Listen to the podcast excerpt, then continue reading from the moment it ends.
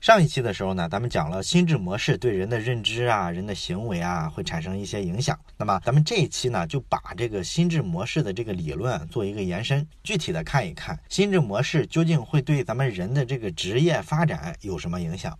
那这部分呢，其实也非常简单，无非就这么几个问题：一个是找什么工作最好，再一个呢，找到一个不合适的工作应该怎么处理，然后就是工作中平常遇到很多冲突啊、挫折啊，怎么用一种职业的心态去面对。常见的无非就是这几个问题。那咱们就具体的来看一下，先看这个关于择业的问题啊，什么工作算是一个好工作呢？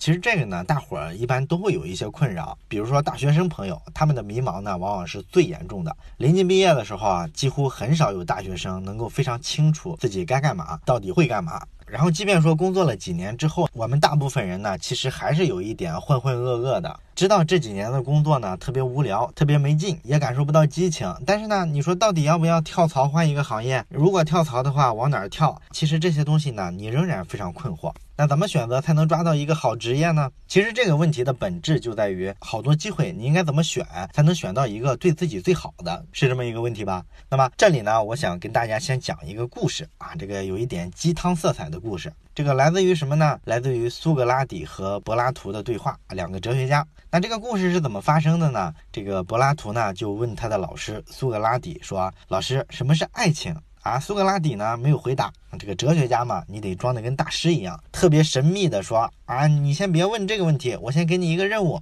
你看前面呢有一大片麦田，然后呢你去这片麦田里啊，给我摘一穗最大的麦穗儿。但是啊有一个要求，你进这个麦田的时候啊，只能往前走，不能往后退。也就是说呢，这是个一锤子买卖。你觉得这个麦穗儿最大，你摘走它就完了。你走一阵儿之后，发现后面还有更大的，那也不行，不能再摘了。所以呢，柏拉图就跑这个麦地里去啊，找这个麦穗儿。很快呢，他就发现，哎，有一个麦穗儿特别大，随手就把它摘下来拿在手里。结果呢，他越往前走越沮丧。为啥呢？因为他发现呢，每走几步都会发现一个更大的麦穗，比手里这个更大。可是他只有一次机会啊，他不能反悔啊，所以他又没辙，只能认了，就特别沮丧啊。然后苏格拉底呢就告诉他，你知道你这个选择叫啥吗？你这个选择就叫后悔，因为你太早做了一个决定，所以呢，你以为你拿到了一个最好的选择，其实后面有更多更好的选择等着你呢。那好在呢，苏格拉底又给了他学生一次机会。柏拉图第二次走进了这个麦田，这回呢，他长经验了，他知道前面肯定会有更好的，所以呢，他看到一穗比较大的麦穗儿啊，他也按住不表啊，不要激动，一直往前走，继续找。结果呢，一不留神，他快走到头了。哎，这时候他意识到，必须得抓紧摘一个麦穗了，不然完不成任务啊。可是这时候选择已经不多了呀。所以呢，他最终摘到的一个麦穗，只是退而求其次的选择。矮子里面拔将军也不是最大的。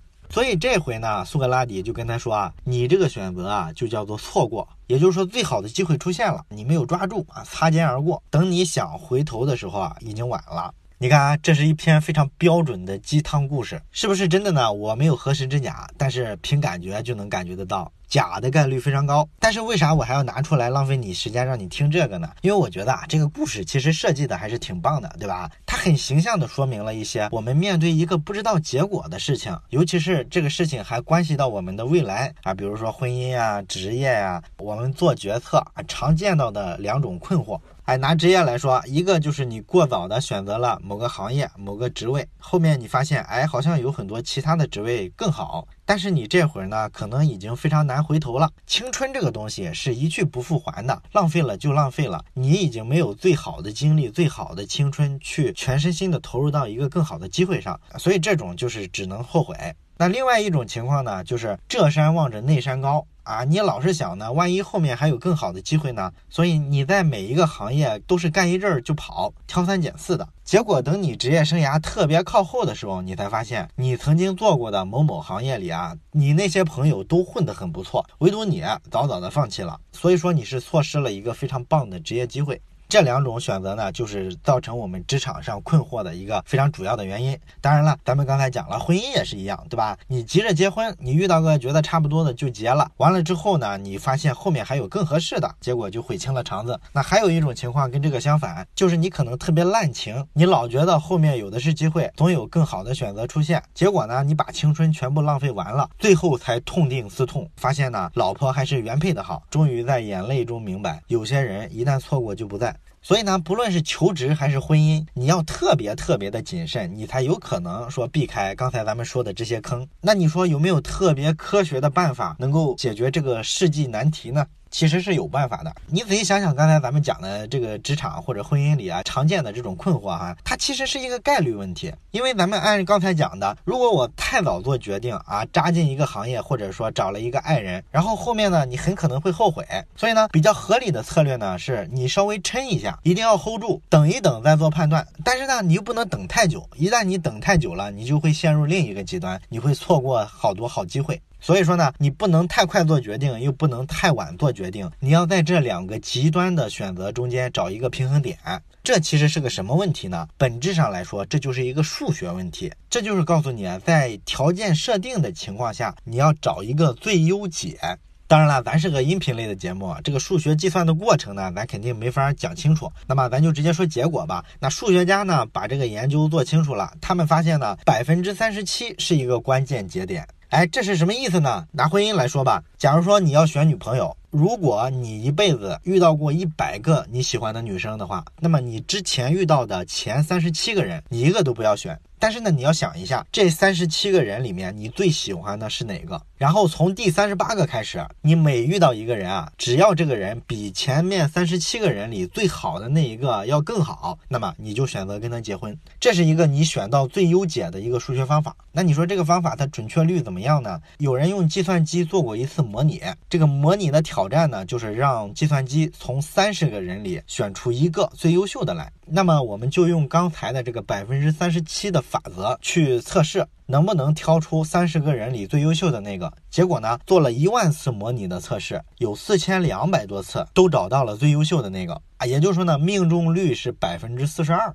哎，这个命中率还是不错的，因为假如我们不用这个办法，我们凭感觉或者是硬碰，那结果就只能是随机了，是吧？就是三十个人里选一个，就是三十分之一嘛，也就是百分之三点三啊，这个正确率高了十几倍呢。所以说呢，这个百分之三十七的法则啊，是一个不错的办法，它能够帮我们在一个未知的领域里啊，找到一个相对最好的选择。其实这个选择啊，你分析一下它的这个描述，你可能感觉得到它的大概意思啊。如果用通俗的语言来说，就是我们要想做一个判断，进入一个未知的领域，那么我们应该采取前后两种截然不同的态度。前期的时候，坚决不要做选择，给自己预留一个观察的空间，不做决定。一旦过了这个节点之后，你就应该采取相反的策略，大胆去做选择，大胆去做决定。这是一个说在选工作或者说选婚姻的时候比较科学的办法。其实你仔细想想，这个办法它是符合咱们的生活体验的。咱们大伙儿经常喜欢出去旅游嘛，那你去旅游景点买东西的时候，你就会发现呢，这个旅游景点的这些东西啊，经常卖的特别贵，就是坑游客的嘛。那你说你怎么样才能买纪念品不被坑呢？其实有一个比较好的策略，就是你到这个景区啊，把这些卖纪念品的商店都转个遍。但是呢，你转前面三分之一的时候啊，你只问不买。所以呢，这前面的三分之一就属于采集样本。本通过这三分之一呢，你大概就了解了整个景区的纪念品的整体价格，最贵的是多贵，最便宜的是多便宜，心里有数。这样呢，你后面再碰到其他的商店的时候，只要有比前面更便宜的，你就直接买了就行。通常来说，不会被人讹得太狠。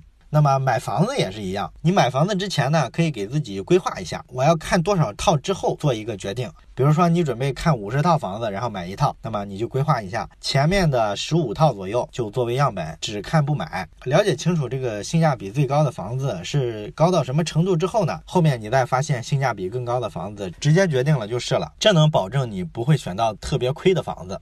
这是咱们讲的这个百分之三十七的法则。那么对于选工作来说，你要用这个法则，其实就非常简单了，对吧？你一定要给自己留一段不做选择的空间。这样呢，你通过各种的不同职业的体验呀，通过长期的观察，你就会得出这些职业最好的是哪一个。完了之后，你再找到比这个最好的更好，那么你就选择这个职业就完了，就是这么去做选择的。当然，你可能会说，这个成本是不是太高点儿？那我为了选到一个对我最好的工作，我职业生涯的前期要不停的换工作吗？哎，也不一定，因为谁也没有那么多的精力去频繁的换行业啊、换职业，对吧？我们可以用一些更低成本的方式去完成前期的这个测试和观察。比如说吧，你可以通过做兼职的方式去了解一个行业嘛。你到一个行业做个两三星期的兼职，那么这个行业它是个什么商业模式，然后它的这个收入水平什么样，工作节奏什么样，普通员工多久能升职等等等等，这些东西你不很快就明了了吗？那么这个职位对你来说就已经了解的差不多了，心中有数就行了嘛。当然了，还可以通过一些别的方式，比如说你可以找一个某某行业里认识的熟人，然后跟他深度的去聊一下，让他把他关于这个行业的了解都告诉你。或者呢，你可以去跟这个职业相关的垂直的论坛呀、博客呀，或者说微信群啊，想办法融入进去，看看大伙在聊啥，关注啥，然后整体这个行业是个什么状态，等等等等吧。你通过这些比较低成本的方式，也能做出一个比较来，也能在前百分之三十七里找到一个你觉得最不错的职业，对吧？当然了，咱们老马上书房还是有不少学生朋友在听的。可能大学生朋友会问这么一个问题，他可能觉得呢，这个百分之三十七啊，听上去确实是一个好办法。但是问题在于，我大四这一年要找工作，那么我得先确定我总的样本是多少，也就是说，我总共大概能得到多少个 offer。我如果不知道总的样本的情况下，我根本不知道百分之三十七是哪个节点啊。所以你这个办法对我来说还是没法使啊。这个呢，其实也简单，因为你大四一年都在找工作嘛，所以你这一年找工作的频次，只要是比较平均的话，你就完全可以按时间点去规划嘛。就是说，你大四这一年前百分之三十七的时间，你可以只是广泛的去跑各行各业的各种招聘会，尽量的去了解各种信息，尽量的去实习做兼职，了解每一个职位它的相关的情况。完了之后自己做一个排序，找出最好的那个来。那百分之三十八以后的时间，你就可以去跟最好的。那个做比较，然后找到比他更好的，就直接签约就行了。如果没有更好的，那就只能跟最后一个签嘛，这个就没有办法了。这是这个办法的一个缺陷。当然了，这个办法咱们讲下来呢，好像是比较科学的，但是毕竟来说，它还是有错误的概率嘛。咱们不是刚才讲了吗？一万次它也就能正确百分之四十二。如果说靠这个办法，你还是选到了一个你自己觉得不是特别合适，甚至觉得说是进入了一个错误的职业，那你说这时候应该怎么办呢？还能怎么办？放弃呗，而且呢，越快放弃越好。咱们好多大学生的朋友呢，其实经常会有这么个困惑。呃，我学这个专业啊，我学了四年，然后毕业的时候呢，我要去干跟这个专业相关的工作，我发现特别难找，范围也特别窄。可是我要是去干一个别的行业的工作呢，我又不甘心。为啥呢？因为我浪费了我四年所学的东西。所以好多学生朋友就特别纠结。其实这个事儿呢，你要自己算个账哈，你要想想到底什么是更大的浪费。如果说你在一个不适合你的专业领域里边工作，那么你是完全不太可能发展出一个很好的职业生涯的。因为你要想做一件事做得特别棒，首先你特别喜欢这件事儿，这是一个基本的前提嘛。所以说，你想想，你浪费大学四年的所学，跟浪费你未来三十年的职业生涯，哪个更重？所以说啊，如果你的专业不好找工作，你就不要考虑跟专业对口的问题，这个并不重要。你工作了之后也会发现，你身边绝大多数人专业都是不对口的。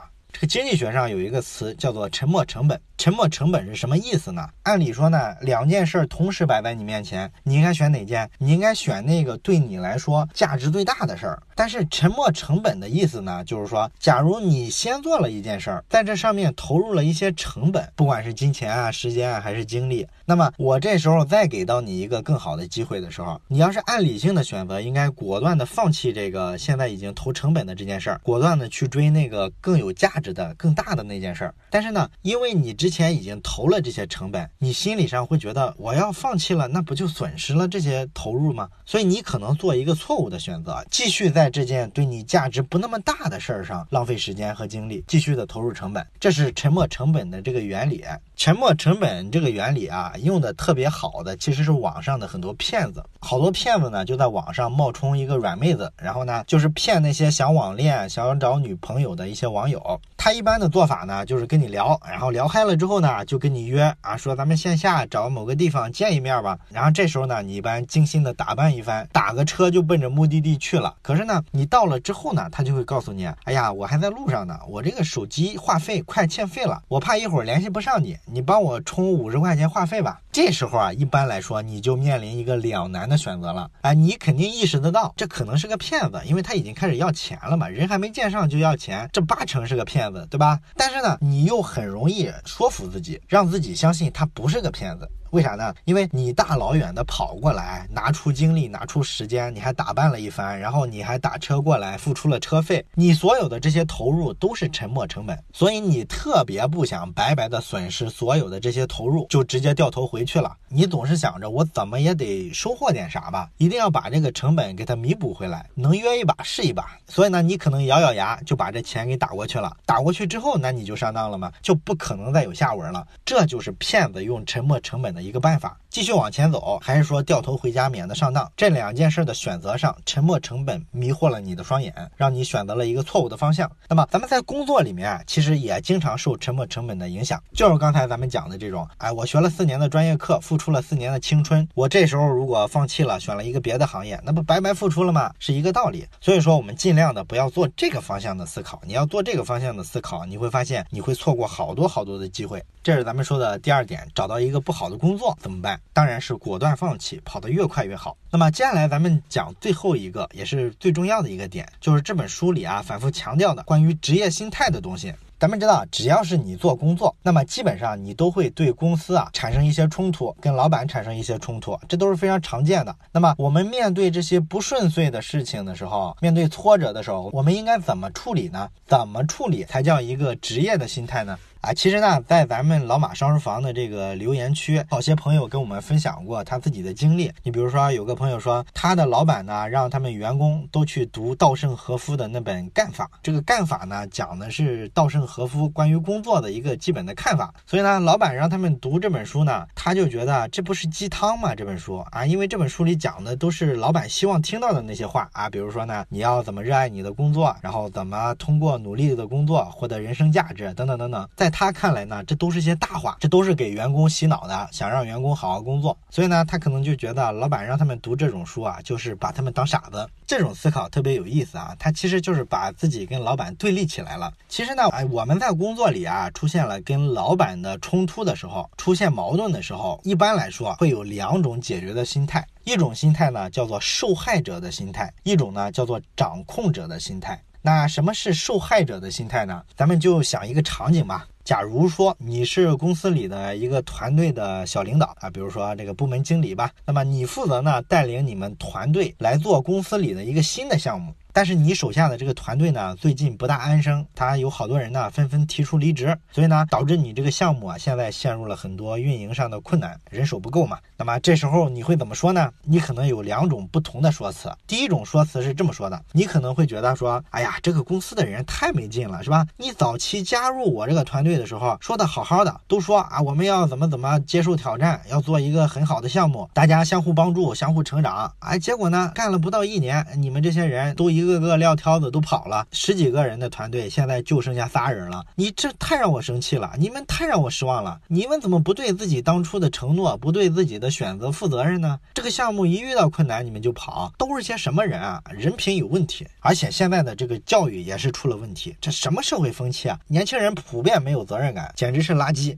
这时候呢，你身边路过一个其他人，哎，他听到你抱怨了，他就跟你说，哎，不对吧？我看着咱们公司的其他部门，人家那员工都好好的待着呀，人家其他部门也很多年轻人啊，人家怎么没出问题啊？你这个部门出现了这么大范围的离职，是不是你这个管理有问题啊？哎，这时候你来劲了，你就开始跟他辩论啊，其他部门没问题啊，对，是没问题，但是其他部门跟我们部门一样吗？我们是一个新部门啊，钱又不多，然后新部门都没有固定的打法，什么东西都得摸着石头过河，我们压力太大了。公司的这群高层领导是吧，自己又不懂战略，老是拿我们当枪使啊，员工离职了，现在都怪我，这是我的问题吗？那别人可能会继续问，那你是不是没有做好你这个部门领导的角色呀？我听说你们部门好多人走的时候，可是跟其他的同事说是因为看不到希望才走的。你得给员工一个非常清晰的期望，你要让他们知道每天在干什么。大部分员工啊，其实钱稍微少点不要紧，最怕的其实是人心散了。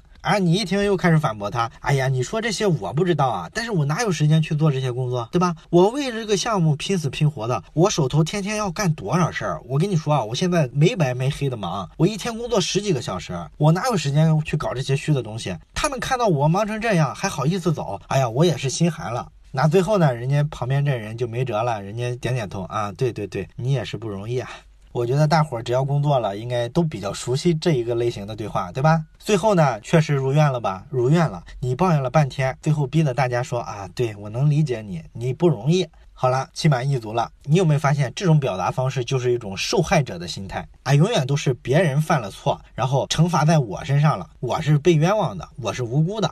受害者心态的人呢，永远喜欢用的一种句式就是：哎呀，我知道什么什么什么道理，但是啊，我这个困难你们想象不到啊，你们不懂，我跟你们情况不一样啊，他就喜欢陷入这种文字游戏里面去。而现实的情况是，这个受害者的心理啊，你走到极致是个什么情况呢？就是你走上犯罪道路嘛。你看现在好多的这个杀人犯啊，或者什么抢劫犯啊，他在被执行死刑之前，通常来说很少有人会忏悔。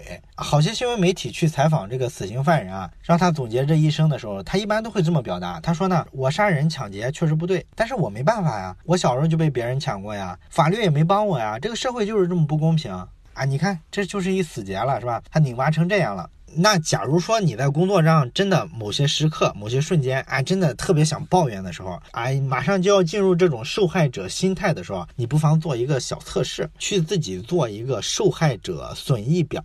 这个损益表大家都知道吧？就是咱们财会上那种损益表，就是记录一下你的这个收益和损失的这么一个表格。那你自己拿一张表格呢，填一下损益表，想想，假如我现在是刚才咱们上面讲的这种受害者的心态，那么我这么去表达自己的情绪，哎，我收获的是啥？啊，比如说你可能觉得自己很可怜，然后讲出来之后呢，别人认同了，你觉得你确实不容易，然后你有一点点小开心。好了，这都是收益的部分，把它写进去。那么你损失的部分是啥呢？啊？比如说你觉得很绝望，让别人戳到我痛处了啊，等等等等，你把这个都写进去，这都是损失。完了之后，你就制作完成了一个受害者损益表。之后呢，你再切换一种模式啊，你想想，假如你不是一个受害者的心态，你是一个掌控者，那你应该怎么思考问题呢？还是刚才那个场景啊，咱们把这个对话呢重新演绎一下。你团队的大部分成员都离开了，那么你会反思，哎呀，这个我应该是有一些责任的。说实话呢，在他们离开之前呢，我现在仔细想了想他们的言行举止啊，其实都有很多迹象了。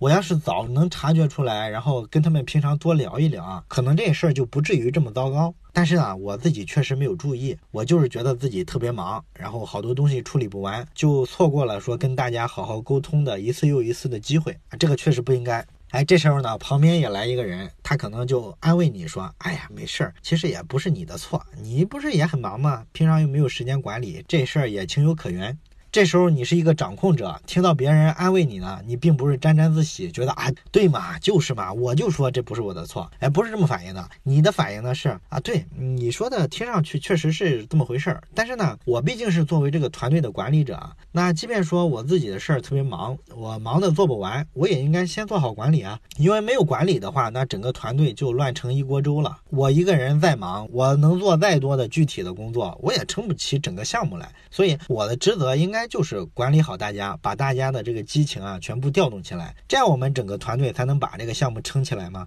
如果我能管理做到这一步，那么我也不至于说自己这么忙啊。所以总的来说，还是自己没理顺这个关系。那别人这时候可能又安慰你说：“哎呀，这个也不能全怪你，公司给你安排了这么多活儿，你又是一个新的业务部门，你这个新的业务部门本来就不好干呀。”这时候呢，你可能又会说啊，对这个项目确实很困难，但是这是我主动接下来的呀。我接的时候，我有没有想到它会很困难呢？我肯定有啊。我知道新项目要摸着石头过河，没有固定成型的打法，做不出固定的计划来，这个我都清楚。但是就是因为这个，它才有挑战性啊。我们团队的这么多同事，为什么愿意跟着我来这个项目？就是因为他们本身就是些有冲劲儿的人，他们特别有创造力，他们就是想做一个有挑战性的项目。我本来啊，其实是。可以利用他们这种心态，当成一种优势，当做一个突破口，克服这个项目带来的困难呢。你看没做好吧？结果，那别人呢一听，可能这时候会说：“哦，那确实是这么回事儿。那你确实有点太背了。你要是早点知道这些道理，早点做工作，可能这个团队就稳住了。”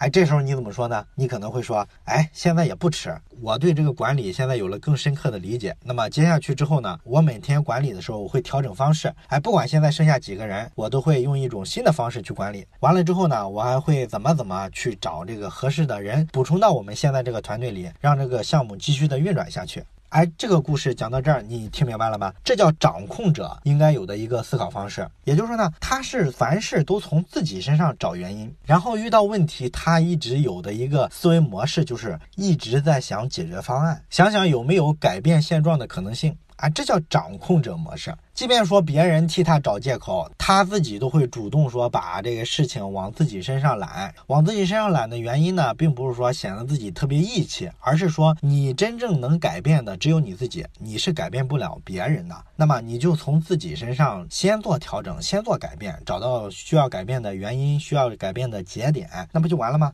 那么同样的，模仿上面那个受害者损益表，咱们也做一个掌控者的损益表。你想想，如果你这么思考问题的话，那么你收获的是啥？你损失的又是啥？你也这么写出来。完了之后呢，你把这两个表格放在一起对比一下，这个受害者的损益表，你最大的收获是啥呢？其实就是发泄了一下情绪，获得了一下快感嘛。然后最多的无非就是被周围人认同嘛。啊，于是你心里就觉得，对我就是对的，都是他们的错，这就是你最大的收获。那最大的损失是什么呢？最大的损失就是你非常失落，非常绝望，非常无奈，非常无助。然后这个事情呢，也没有得到任何的改善。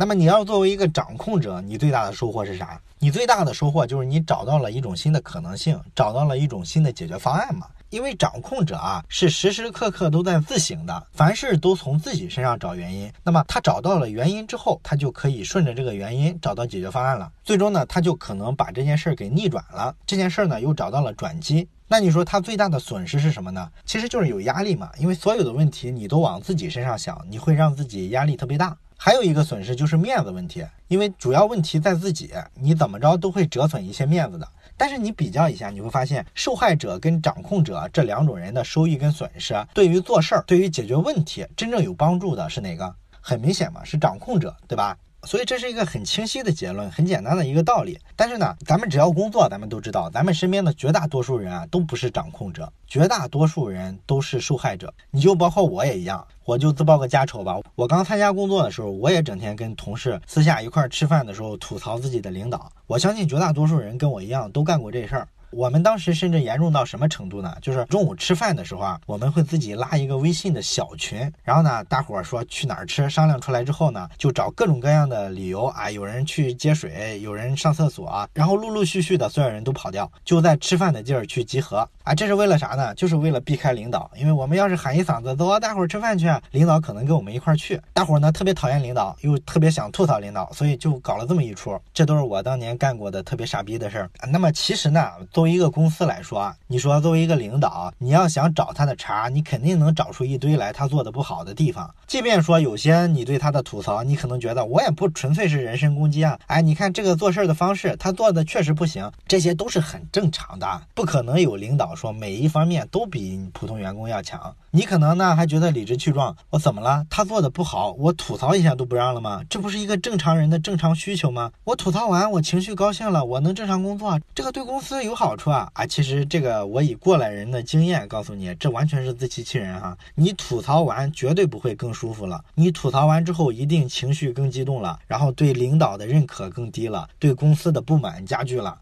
完了之后，它导致的一个直接结果就是，要么加速你离开这家公司的进度，要么呢，让你跟你领导的这个沟通啊、相处的时候啊，会变得更加紧张，这是一定的一件事儿。而且退一步讲，你公司的老板肯定是希望说员工不要抱怨的，可能老板老是开会啊，老强调这件事儿啊，有事儿你当面说啊，不要抱怨，凡事要讲责任，不要老是唧唧歪歪。作为员工，听到老板这么说，一般都很不屑，是吧？你想堵住别人嘴，你得先做的公平啊，你得先做的好啊，啊，别整天讲那些鸡汤。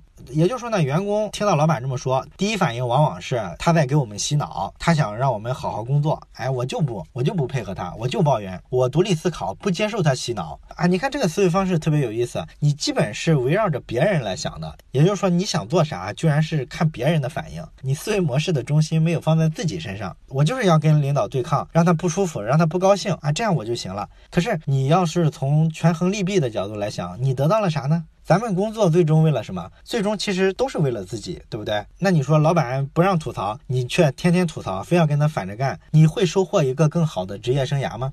明显不会嘛，对不对？不管是他不公平啊，还是说他做事儿的方式不科学，你都去跟他沟通一下，这是在推进这件事儿往好的方向发展。而抱怨只是让你们双方矛盾加剧，不信任程度加剧，让这件事儿更得不到好的解决。而这件事儿解决不好，其实对你职业生涯不会有帮助的。当然，你可能说啊，我老板特别难沟通啊，他素质特别低，跟人说话态度特别差，那也要去沟通啊，因为你只有说试着跟他沟通，这件事儿才有可能有转机。而且你沟通的过程中，你肯定是为了说服他，不断的变换各种不同的姿势，从各种不同的角度，哎，这个过程中呢，可能就磨练了你的情商，提高了你处理一些特别棘手的这些沟通环节的能力。你从长远的角度来看，这个能力是不是对职场有帮助？所以说呢，把自己打扮成成受害者是非常容易的，而且我也相信你听了我今天讲的之后呢，你工作上遇到很多跟领导有冲突，觉得公司不公平的地方，你可能第一反应还是去抱怨，因为这个一定是人的天性，很少有人能做到说那么约束自己，遇到问题第一时间先自省，